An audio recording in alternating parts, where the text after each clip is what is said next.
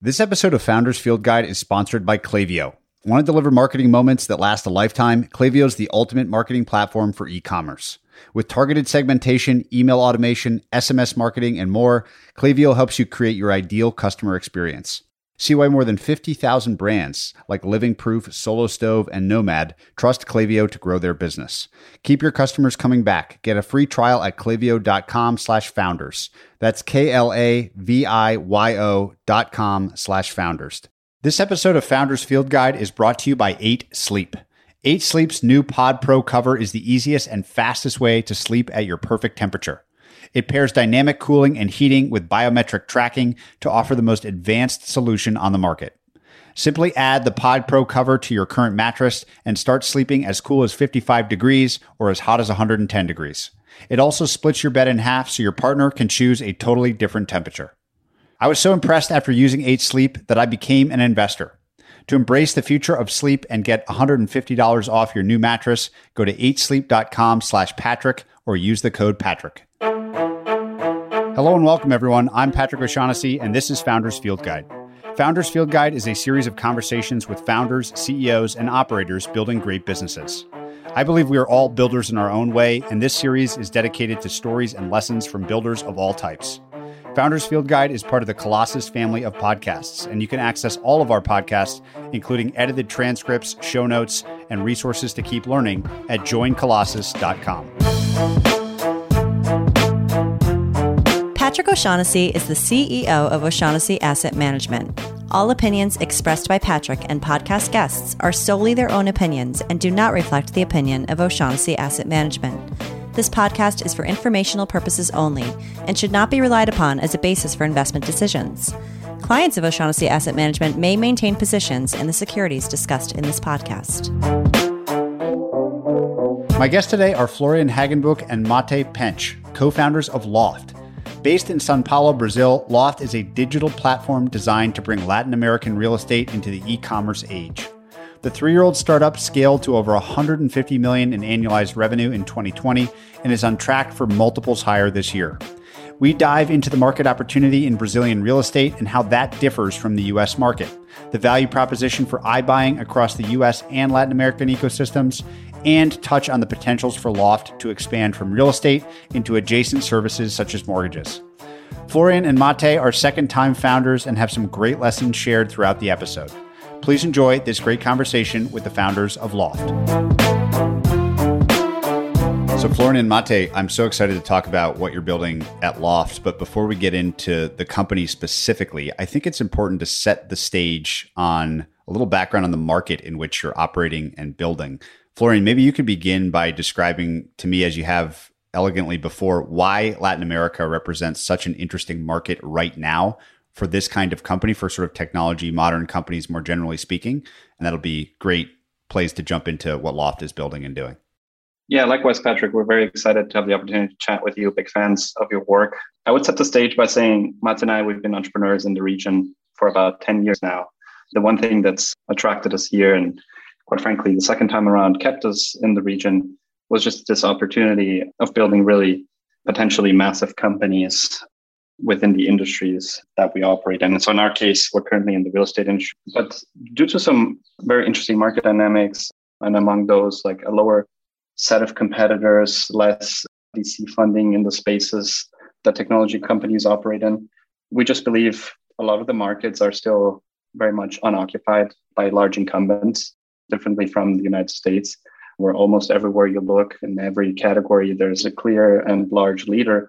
And many times we feel U S technology companies almost get forced into a niche of which they grow off of. It just happens that due to the U S market structure and, and just sheer size, a lot of these niches very frequently are massive. So many times you don't even have to look much elsewhere. Whereas in Latin America, we feel there's just a like blue deep ocean of space for technology companies to explore.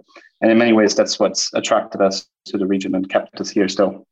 Mate, can you set the scene for what this market that you started in with Loft looked like when you had the idea for the business or first started the business? Like what was the, I think there was no M L S equivalent in your market. That'd be something interesting to talk about. But what did it feel like and look like when you started?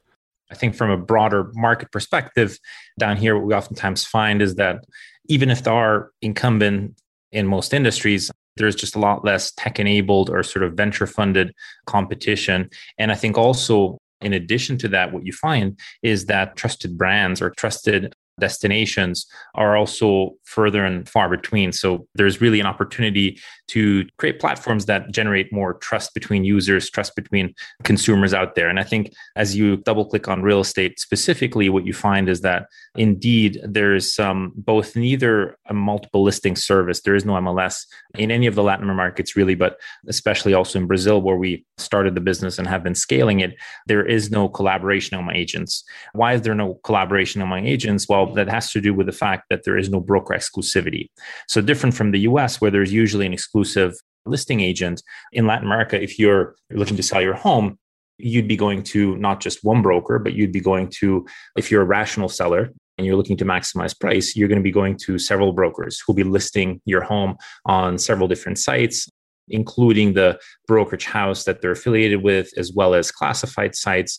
And essentially, you then have to run an auction process for your home, but without much coordination. And that lack of coordination, again, means that most of the information about real estate transactions, most of the information that could be relevant towards building an M L S is not being shared. So it's not that the information doesn't exist, but it's kind of stuck in these little silos, stuck in these kind of vertical pockets, and essentially becomes very fragmented. It's kind of out there on a neighborhood level. It's out there sometimes even on a city level. There's just no incentive mechanism to get agents and brokerage houses to collaborate. So I'd say that that's fundamentally what you find in real estate, but what you also find in a lot of other industries where in the U S or other more developed markets, collaboration mechanisms or sort of uh, more transparent platforms had already emerged. And I'd say to Florian's point, this was also probably one of the main motivating factors to keep us here in the region and start our second business here in a larger industry than the first business, because we just felt that whilst being a challenging task, the opportunity to bring transparency and to bring efficiency into a large inefficient market is quite exciting to us.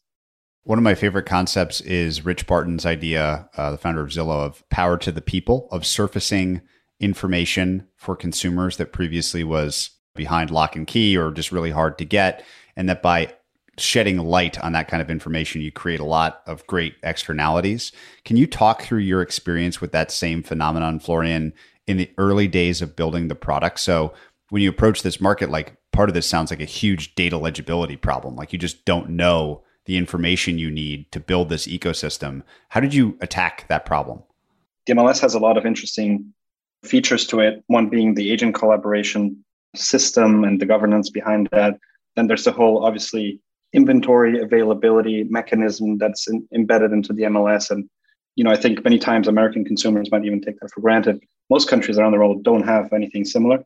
And then there's the third pillar, which is really information services. And I think one thing that Zillow and I guess Trulia did very well was exposing data that's accessible only regionally and only to a broker category to the end consumer. For us, you know, it was a very similar experience. And I think we're nowhere near finished on that journey yet.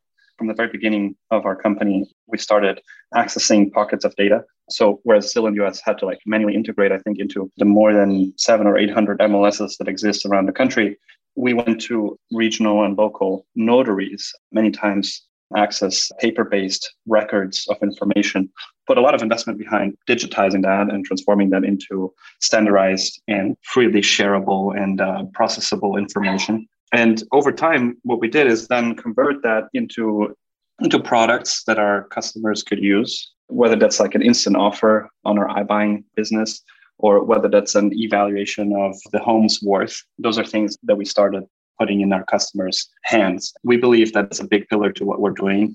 When we think about our strategy, that's probably one of the most important things that we can do. And we, we continue to invest very heavily in making sure that we progress on that front so that we can ultimately bring the transparency and the efficiency that Martin mentioned, where we think digital platforms, that's really the value proposition of a digital platform in an offline market like ours.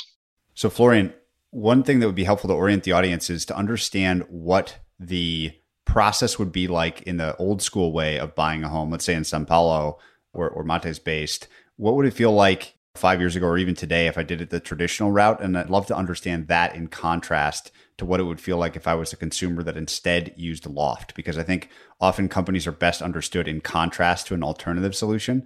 Uh, I'd love you to walk us through those two potential paths for someone buying a home in one of your markets.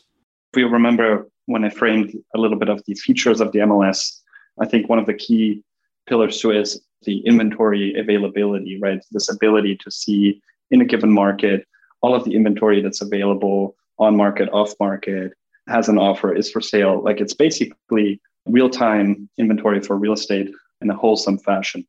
So without this feature in a market like Brazil, what consumers tend to do, they tend to access different pockets of inventory that are constrained or contained within different pockets of market agents. So typically a consumer would go to a traditional offline broker.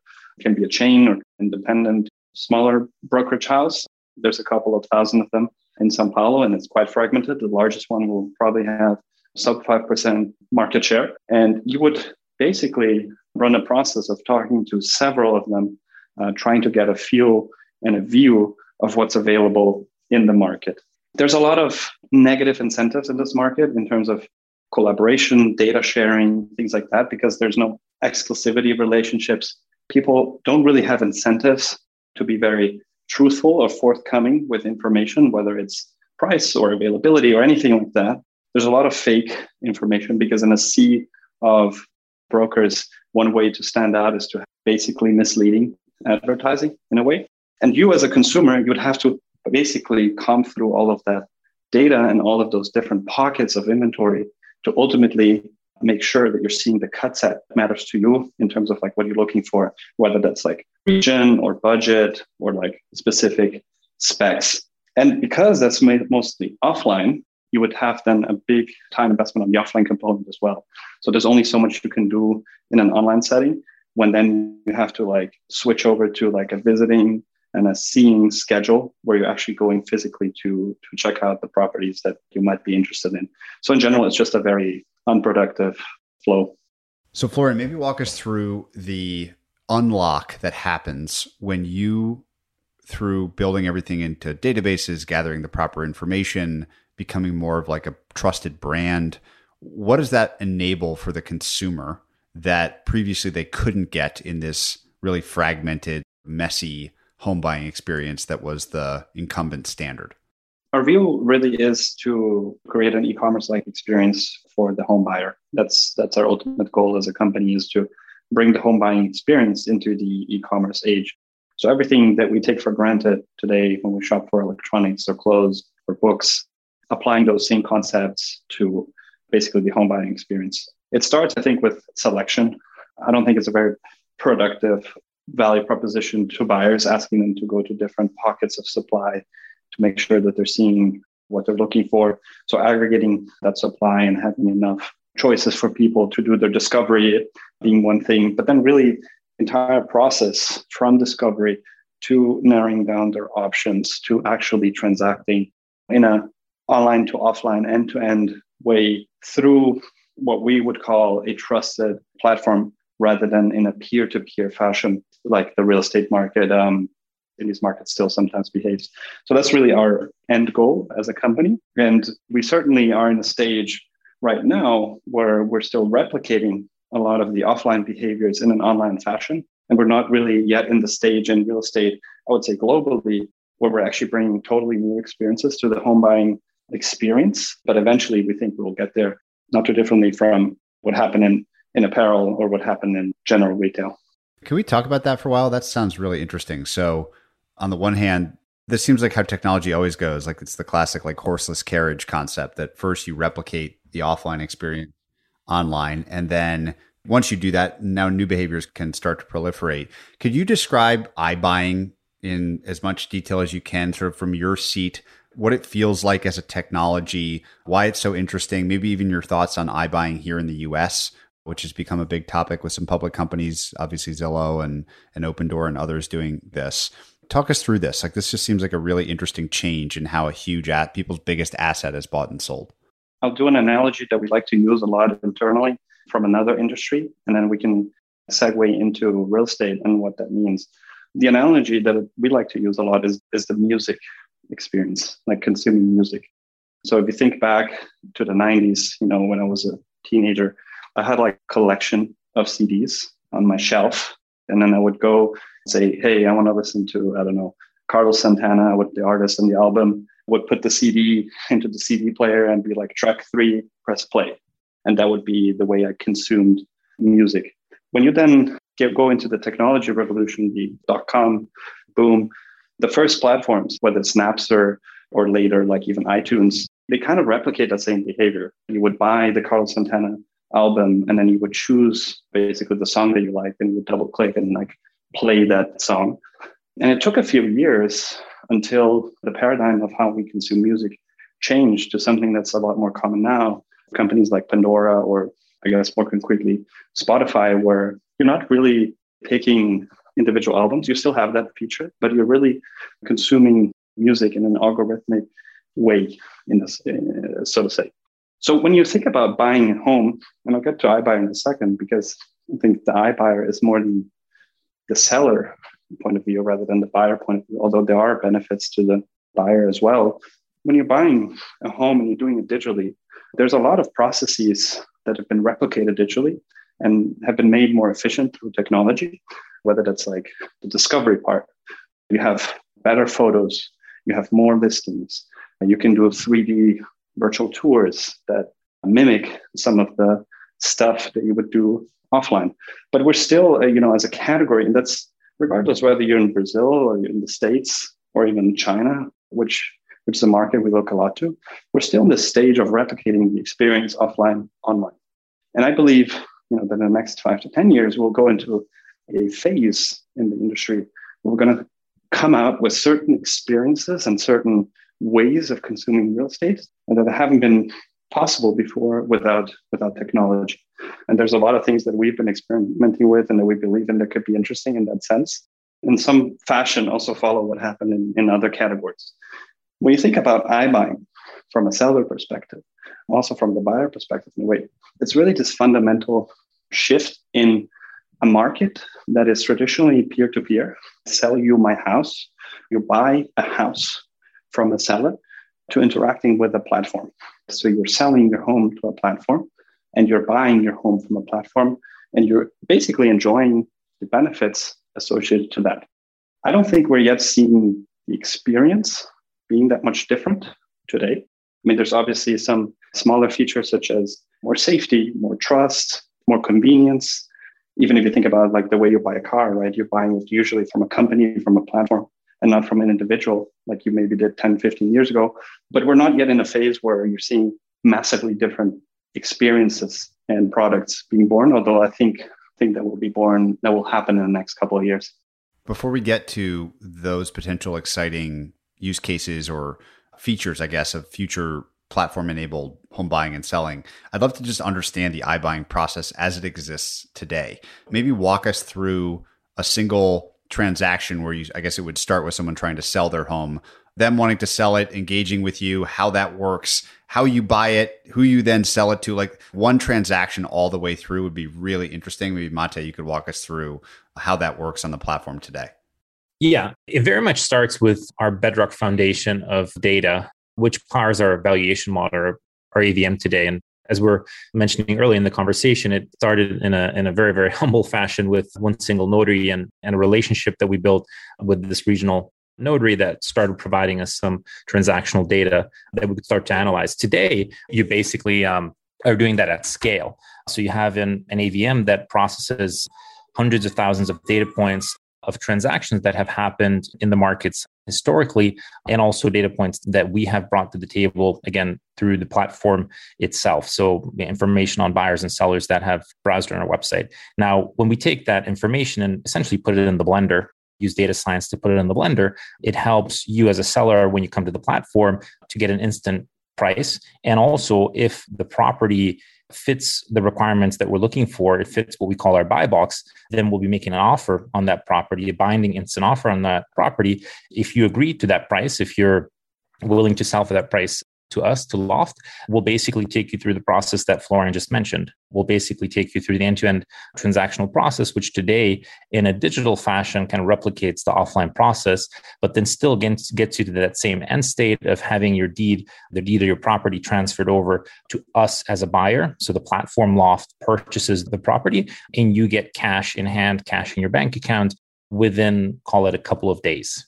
Can you talk me through the programmatic pricing portion of all this? So everyone always talks about machine learning and data science and blah, blah, blah. But this is a great example of it actually being used in practice, like taking in inputs, creating features, and producing an output, which in this case, is, I think, is a price, an offer price. How important has machine learning been to the product and the business? And how have you administered that? Talk us through the story of building that function into the product. It really all has to do with data at scale. At the end of the day, the pricing of, of a property has a lot to do with comps, with benchmarks. The magic, I guess, really happens in the scale of the data, not sort of in the data itself. I think when people talk about machine learning and it's kind of like taking out of context, oftentimes people don't realize it's really just data analysis at, at scale. If Excel were to be able to power thousands and thousands of lines and columns, then you could potentially do this in an Excel spreadsheet. There's no rocket science per se happening. What is happening, though, is that you're getting massive benefits of scale by having a lot of data that translates itself to higher accuracy. So we're basically just over the years, we've gotten better and better at predicting what the value of a home should be. And we're able to produce that price to you within seconds rather than having to run through perhaps manual analyses and giving you an appraisal, which in some cases would, if you were an appraising firm, would take you hours or days to do and would just produce a much higher mean error rate than our valuation model because we have a lot more data. We have a lot more transactional data points. We continue to refresh those transactional data points based off of our own platform data. So obviously, the more we transact, this becomes more and more of a virtuous cycle. And we also vacuum up as much data as we can from the open market, whether it's through uh, public data sources uh, such as notaries, or whether it's through non-public relationships, commercial relationships we have with other firms. We really get our hands on as much data as possible because that's what really powers our A V M. And you know, perhaps your listeners are familiar with CoStar as a case study in the U S. I think that the parallels in the U S commercial real estate market are actually much more similar to the local table stakes in Brazil because there is no M L S in the commercial market, in the commercial real estate market. And I think CoStar over the years has employed a similar strategy of just assembling these disparate and unconnected data sets into one more connected data set, with a big difference that they obviously monetize this data set more as a SaaS business or selling that data. In our case, instead of selling data, we keep that data to ourselves to power an ever-improving and scaling A V M valuation model. How should listeners think about your business model? So if you're buying homes and then selling them, where is the money made? How is it made? Like, what determines good for you when it comes to earning revenue from being the platform that manages these transactions? I think that the most relevant parallel here is to traditional e-commerce. When we talk about iBuying internally, we actually call it our one P pillar. So we call it our first party pillar. And when we talk about marketplace listings, so listings that we end up listing in our portfolio, but not acquiring on balance sheet where we're not running the risk, are third party listings. If you think about Amazon having their fulfillment centers and having their first party supply in those fulfillment centers, but also having a, a lot of third party G M V or third party supply that flows through those fulfillment centers and is fulfilled by Amazon. That's really the way to think about our business model or revenue model. We only make money if transactions happen. Essentially, when you compare and contrast first party and third party transactions, what unites them is that we only make money once a transaction is consummated. In the first party's case, we obviously take the risk upfront. We take apartments into our inventory, and then we make money once that apartment gets sold at a premium to where we bought it for, either because we priced it well and we're able to sell it for more than we acquired it for, or because we also performed some maintenance work, some renovation work on those properties, which we do on a certain percentage of properties today. On third-party listings, we make a uh, service fee that's part of the broker commission that's traditionally charged in the market. So if you think about the six percent of broker commission in the U S and the Brazilian market and most emerging markets, you're talking about four to five or five to six percent of broker commission as well. We essentially make a cut of that broker commission together with a broker that usually is coming together with a buyer. So essentially, it's a split commission fee model on third party. Florian, as you look at the U S iBuying market, what stands out to you? I'm sure you've studied these companies, maybe even know them really well. What do you think is notable about the competition for iBuying in the U S, which really obviously still is a very small percent of overall transactions? What do you see here? What are your thoughts? Where do you think this goes? We obviously look at the market a lot to try to learn as much as possible from it. A few thoughts here. I think, first of all, my perception is that there's a little bit of a, on the seller value proposition side, today is still a somewhat niche offering in the sense that the problem that the iBuyer solved in the U S is basically instead of waiting ninety days to sell your home, I just saw some Redfin data recently shared by Glenn, and I think like the average home is now taking only thirty-seven days to sell. iBuyers still do that in a week, a matter of days. Whereas when you look at an emerging market like Brazil, when we do an instant cash offer, you're really looking at like a couple of days versus a year to sell your property. So I feel the value proposition delta is quite a large one there. Secondly, I think in the more short term, it seems like margins are very tight for iBuying in the States. There's obviously competition between players, but in general, because of the market structure and the data transparency and quite frankly, the efficiency of the U S real estate market, there's just not a lot of spread going around in terms of arbitraging buy-sell prices. Yeah, I think it's a very challenging business model to make money with. And I think that's the main criticism that people have with the iBuying business in the short term. In the long term, I think the opportunity is really exciting because if these companies that are pursuing this are successful at uh, driving enough volume through their platforms, eventually they will have inventory because they acquired it that will be proprietary and exclusive for either Zillow or Opendoor or whatever. And that could basically create a real alternative to the M L S system. And I think that is obviously a very, very valuable opportunity if it can be executed on.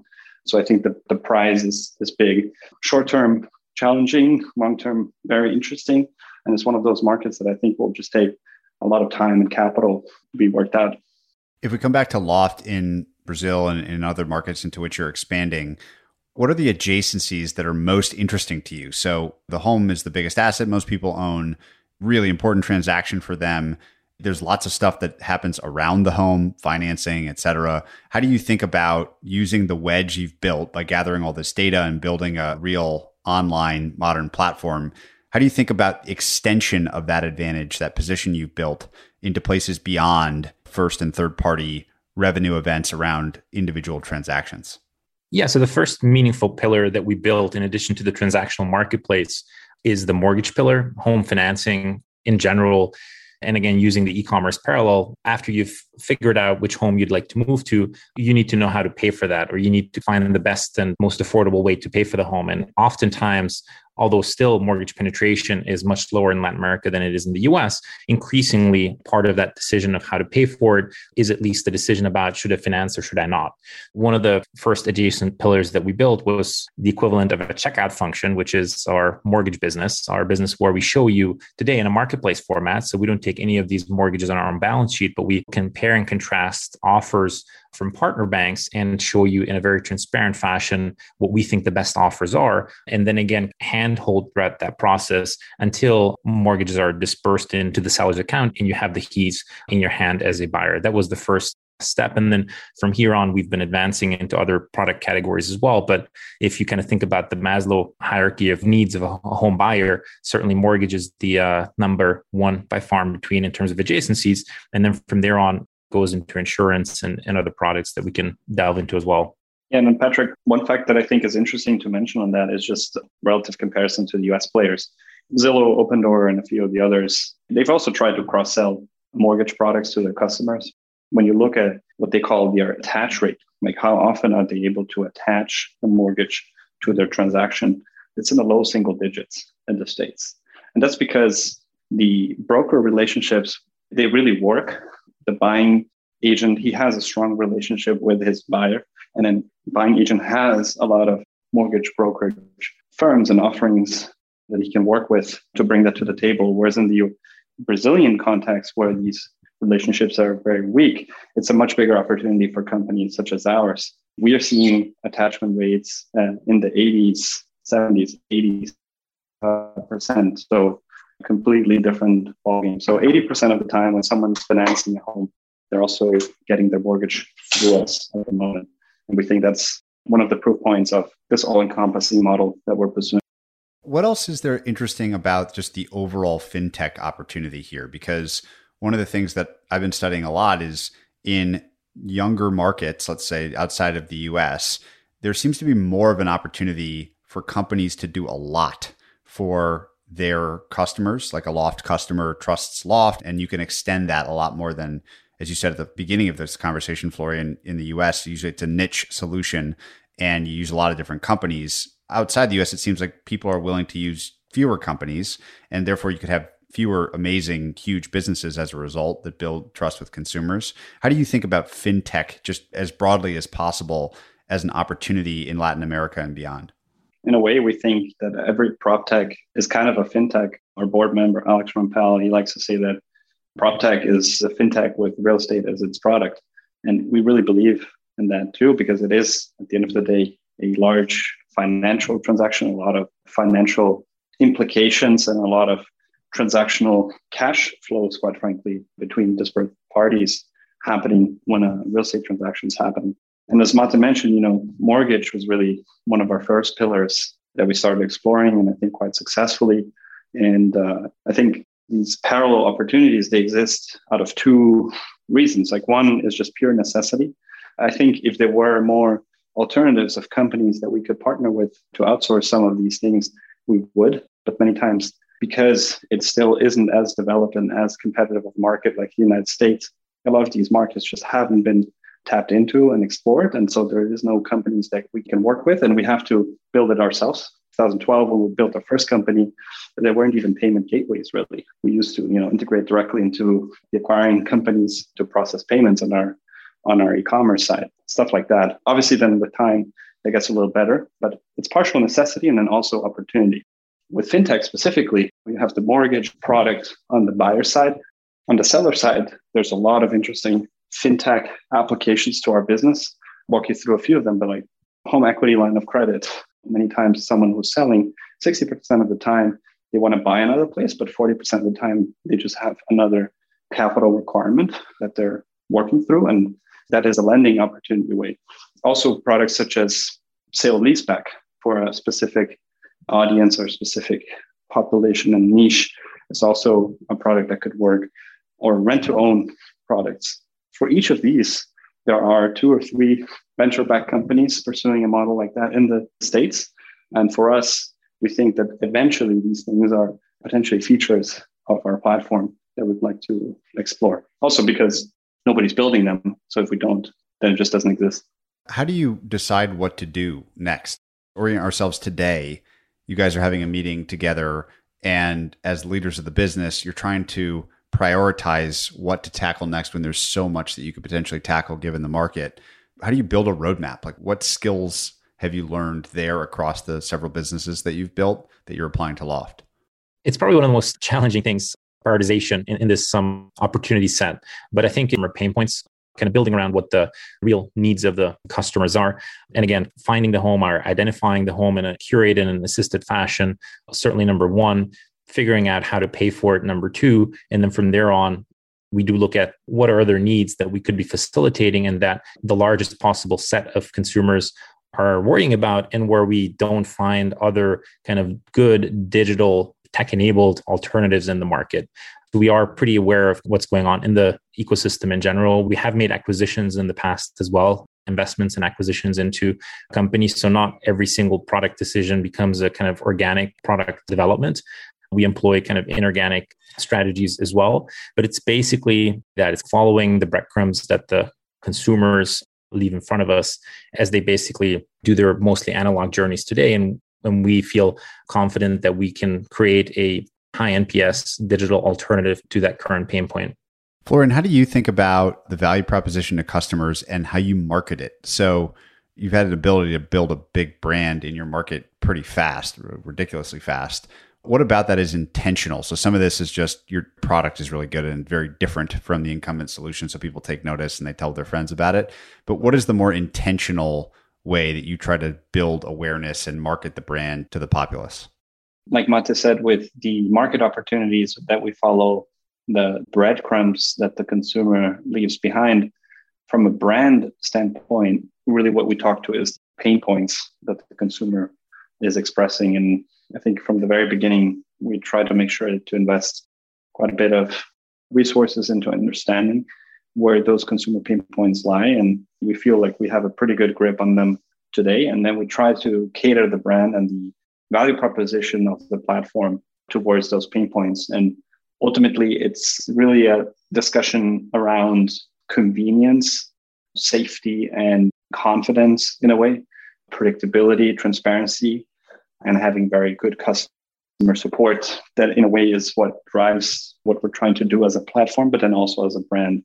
And I would say that that has been quite intentional from the very beginning and very much ties into, you know, also what we believe is this like e-commerce like experience, like all these pain points and slash value proposition that I just mentioned. We think ultimately that's what commerce brings to the table. And I think we've been intentional with that from day one. What have you learned about business building, just generally speaking, having been repeat entrepreneurs? What are the top lessons that you learned early on that you've brought to this latest experience building a company? Curious what both of you have to say here. I'd say that some of the top lessons have to do with pacing. I think that even as a first-time entrepreneur, intuitively, you end up making a lot of good decisions. You end up making mistakes for kind of situational reasons. But I think that in our case, at least first time around, we had a lot of good intuition. We didn't have the right pacing yet. So knowing, for example, when to really start to build foundational pillars for your culture, and the fact that that starts from day one is something that we didn't realize the first time around and certainly corrected for the second time around. So heavily investing into culture, heavily investing into really being intentional about the type of people that you hire rather than just purely hiring for necessity. I think that was a big topic for us. And I think just generally really trying to make sure that whilst you're operating at warp speed on a day-to-day basis, make sure that you give yourself time. When you do have some time off, give yourself time to plan and plan your pacing around execution, plan your pacing around hiring, and really make sure that you take decisions about when to course correct and when not to course correct at the right time. I think that first time around, you have a lot more reticence to make tough decisions sooner. I think second time around, you end up making tough decisions, more radical decisions more quickly. Doesn't mean that you still don't oftentimes make those decisions delayed, but you make them less delayed than you would be doing them the first time around. So I think, frankly, for me at least, from a first principles perspective, we're building the same way that we used to build ten years ago. We're just much, much better and much more precise in setting our pacing and making sure that we basically reduce the mean error rate around our decisions for lack of bad timing. So I think for me, between the first company and the second company, the really the key insight was really around ambition. So the story I like to share is the following. When we started our first company, about the same time, a company was started in Japan doing exactly the same thing that we were. And I don't think we've mentioned this, Patrick, but our first company was like kind of like an online printing company, similar to VistaPrint in the U S. And actually, VistaPrint ultimately ended up acquiring the company. But, you know, after seven hundred years, we sold the company for an interesting amount, but nowhere near the size that we're talking about now. And this Japanese company, seven, eight years later, was a billion or two billion dollars market cap company uh, listed on the Tokyo Stock Exchange. And the difference between us and them, quite frankly, was just ambition. We had a certain ambition, a certain dream, and we fulfilled that, but it ended up being a relatively small outcome versus what it could have been. And I think that's the lesson we took very much to heart when we built Loft. We have much bigger ambitions the second time around. That is really what fuels what we're trying to do. I think the flip side, the lesson we've then learned at Loft is, you talked about prioritization, is how do you separate good from great opportunities? We talked about fintech. Within fintech, that's embedded in the platform, what's a great opportunity for what we're trying to build? We think mortgages is one of those, and there will be tons of other good opportunities, but that are not great. And how do you weed through those and prioritize appropriately? And I think those were some painful maybe some painful lessons for the company that certainly we know how to navigate through now. And the analogy I really like to use, and I've told a few repeat entrepreneurs this, and I think people liked that story, is like, when you're starting a company for the second time, you really have to remember the first year of your first company. But what entrepreneurs quite frequently do is they remember the last year of the first company, and they will be influenced by that when they're building the second time around. And that can just lead to you spending time on unnecessary things, when in the beginning you should be really spending time on product, finding product market fit, listening to your customers, and making sure that you set the foundation for the business.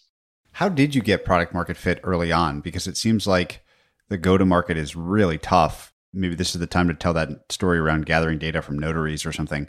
How did you have a big enough supply to get buyers interested in working with you? Like, what was the attack plan that got you to that early product market fit? It was, quite frankly, a lot of hustling. I think basically our first experience really helped us there, not being afraid of getting your hands dirty and doing a lot of things that don't scale, but that eventually worked. But I think our key insight was less on the data side. The data side really helped. The iBuying model really helped, quite frankly, to attract supply onto the platform. It's just such a unique value proposition, and so uh, so unheard of in a market like Brazil that someone like Loft would give you instant cash for your property. That that ended up attracting like a ton of interest from sellers and, quite frankly, also from brokers. But the demand side was trickier. When you're an iBuyer in the United States, you acquire the property, and then when you want to distribute this property to the market, you always have the opportunity of listing it on the M L S. And immediately, the entire market will see that inventory available. And if it's priced appropriately, it will trade almost instantaneously. It's not as liquid as the stock market, but it's nowhere near the illiquidity that we see that we see in the market like Brazil. And so our strategy there was a very hyper-local focus. We basically did a kind of like a circular expansion wave strategy. We started with one neighborhood in Sao Paulo, and that's about thirty thousand housing units. It's relatively large. It's a mid-sized city in some countries, but we started there. We really tried to make sure that we had awareness there, that people knew of our existence, that the brokers in the area knew that we existed. That's where we transacted the first couple of units. And then we expanded almost like an onion layer type thing into adjacent regions and took it from there. And with every, you know, marginal region that we were adding on the platform, we had the benefit of the previous region and there being some overlap, because ultimately the buying decision is a geographic one. And you have some flexibility with buyers in terms of how they see the wanted location. But this focus on just like a very specific niche area and expanding from there really helped. It also helped that that was a more premium area that we started. And we, then we went, I guess, a little bit more down market.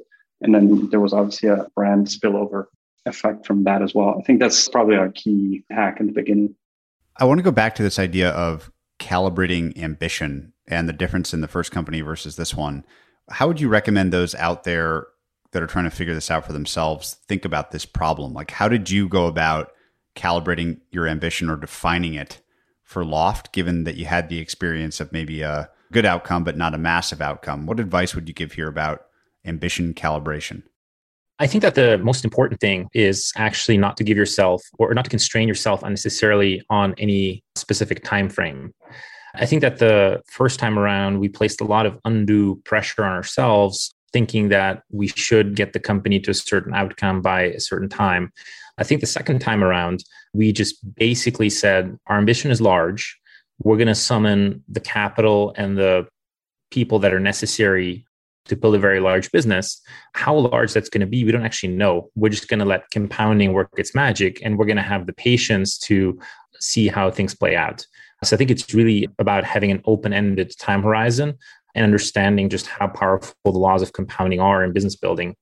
How about you, Florian? Like, what do you think is the key to getting this right for maybe even just focused on, say, second-time entrepreneurs?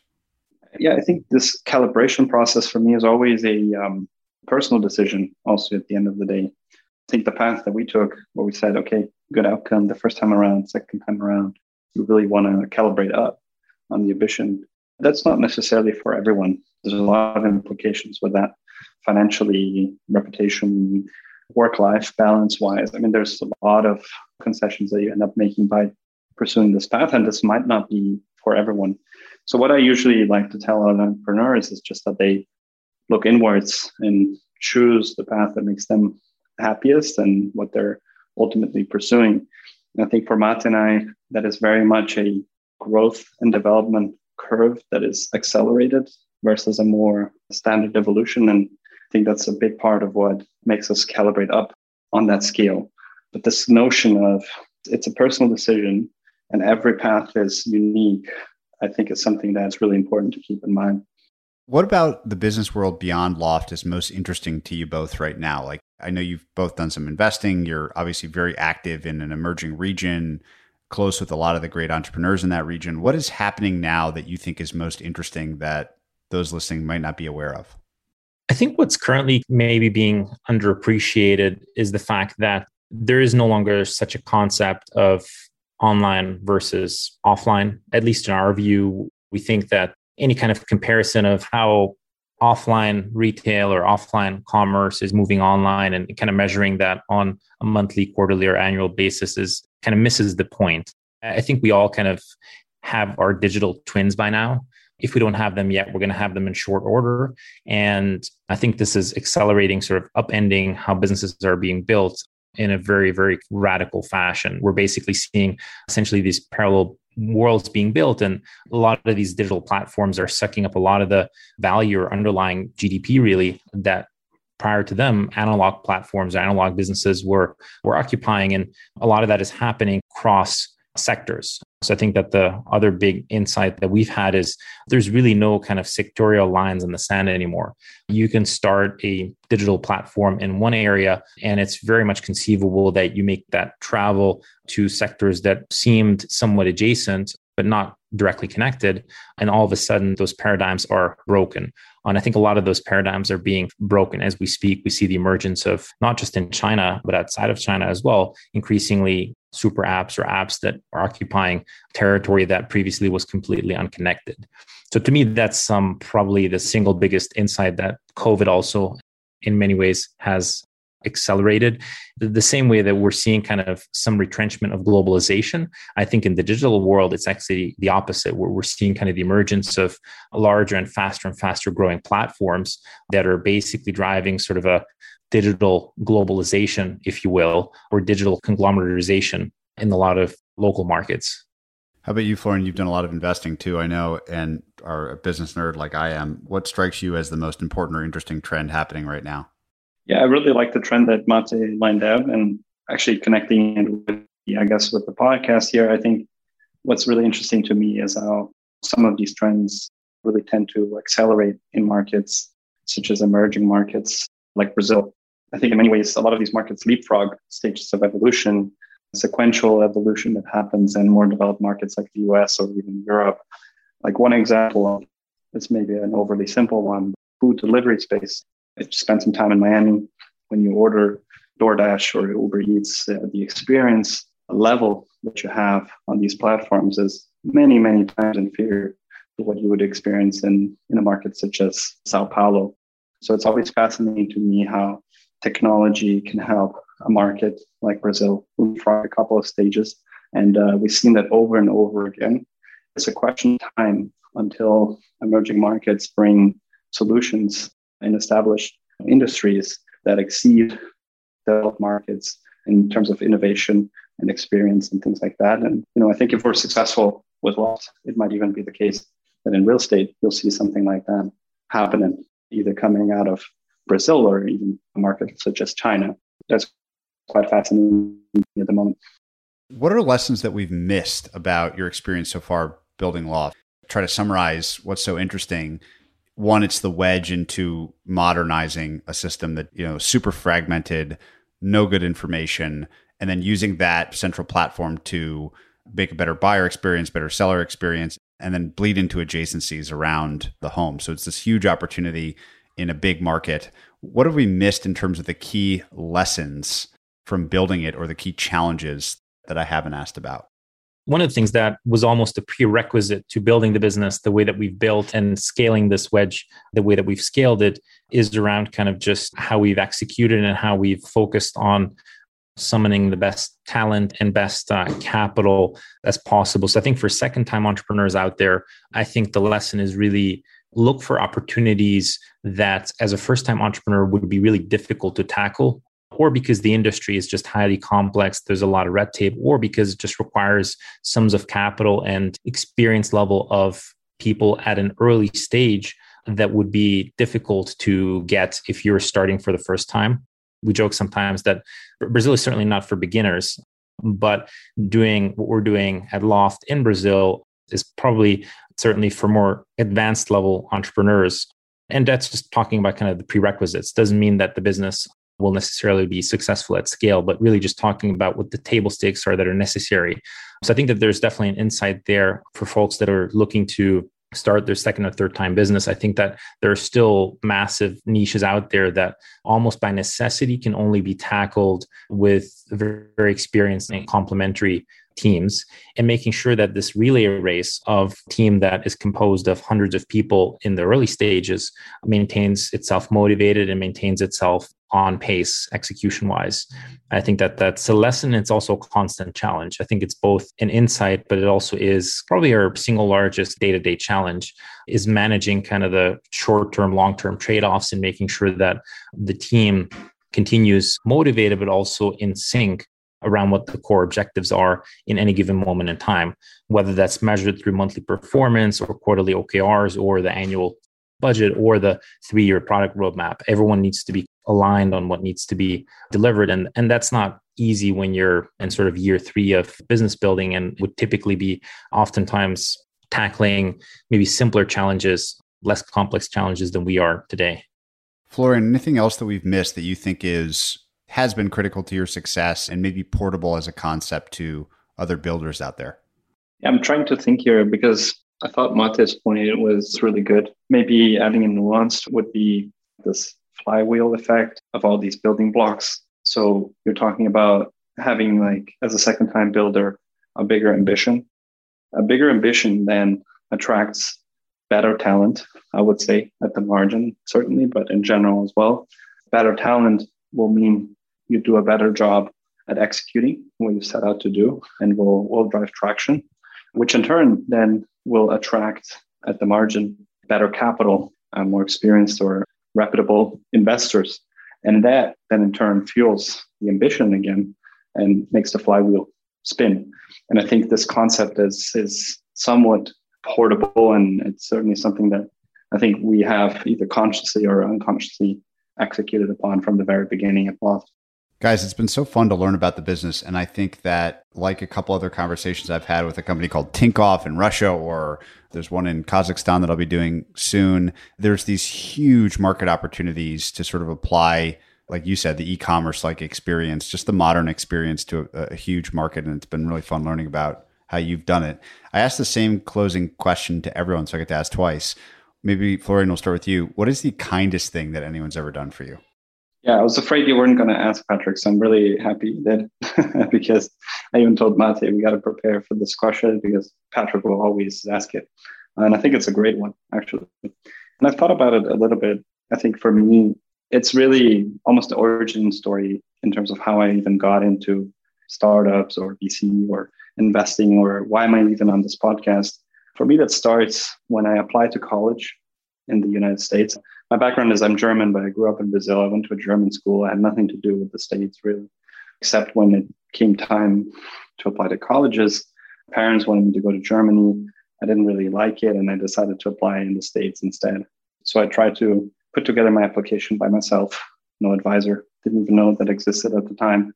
Didn't even know what the S A T was. Kind of like tried to learn it all by myself. Figured that and put together my best foot forward in terms of my application. But I think it was, let's say, an underwhelming application, if I look back on it today. At Wharton, where I went to undergrad, there was this program called the Huntsman program. And it was like a dual degree, international studies and business. You got a Wharton degree, you got a degree from the college. And there was an advisor there. She was German. She was an older lady.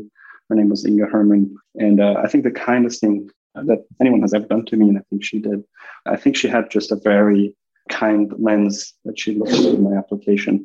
And she was able to filter through Who's Florian? Who's he really? What is he setting out to do? And I think she was really a key piece in me getting accepted into school, getting into Wharton, you know, and starting my career from there. I really think I wouldn't be here today if it hadn't been for her kindness. Love simple examples like that. How about you, Mate? Not unlike what Florian said, I've really tried to trace back how I ended up here on the podcast, how we ended up where we are in life, really. I also benefited from a U S education, but the very reason I was able to study in the U S, but also, frankly, grow up in Germany has to do with my parents. I was actually born in communist Hungary in, in nineteen eighty-six. And then my parents, for my first couple of years of life, were really working hard on finding a way out of communist Hungary and into Western Germany. And, you know, at some point in nineteen eighty-nine, just still about a year before the Berlin Wall fell, they took the tremendous courage of putting all our belongings in a car and putting me at the time as a two, three-year-old in the back and off of a tourist visa that they were able to swing to Western Germany, said goodbye to the entire family and departed, not knowing when we'd ever be able to return back to Hungary. And I think parents are always kind to their children, and parents play a pivotal role in, in all of our lives. But I think that my parents at the time, with that move, getting us into Western Europe and, and allowing me to benefit from an education in Germany. And then after that, in the U S, I think that really has been such a courageous and also kind act, which now I know that was mostly motivated by trying to put me on higher and, and more solid footing. I think that that's been really kind of at the origin story, if you will, the kindest act that I could think of. Incredible story. Wow. Parents are the best. I haven't heard anything quite like that answer so far, even after three hundred of these or something. So great place to close. Thank you, gentlemen, so much for your time today. It's been a pleasure learning about your path, and, and thanks for sharing some of the lessons you've learned with everyone listening. Thanks for having us, Patrick. If you enjoyed this episode, check out join colossus dot com. There you'll find every episode of this podcast complete with transcripts, show notes, and resources to keep learning. You can also sign up for our newsletter, Colossus Weekly, where we condense episodes to the big ideas, quotations, and more, as well as share the best content we find on the internet every week.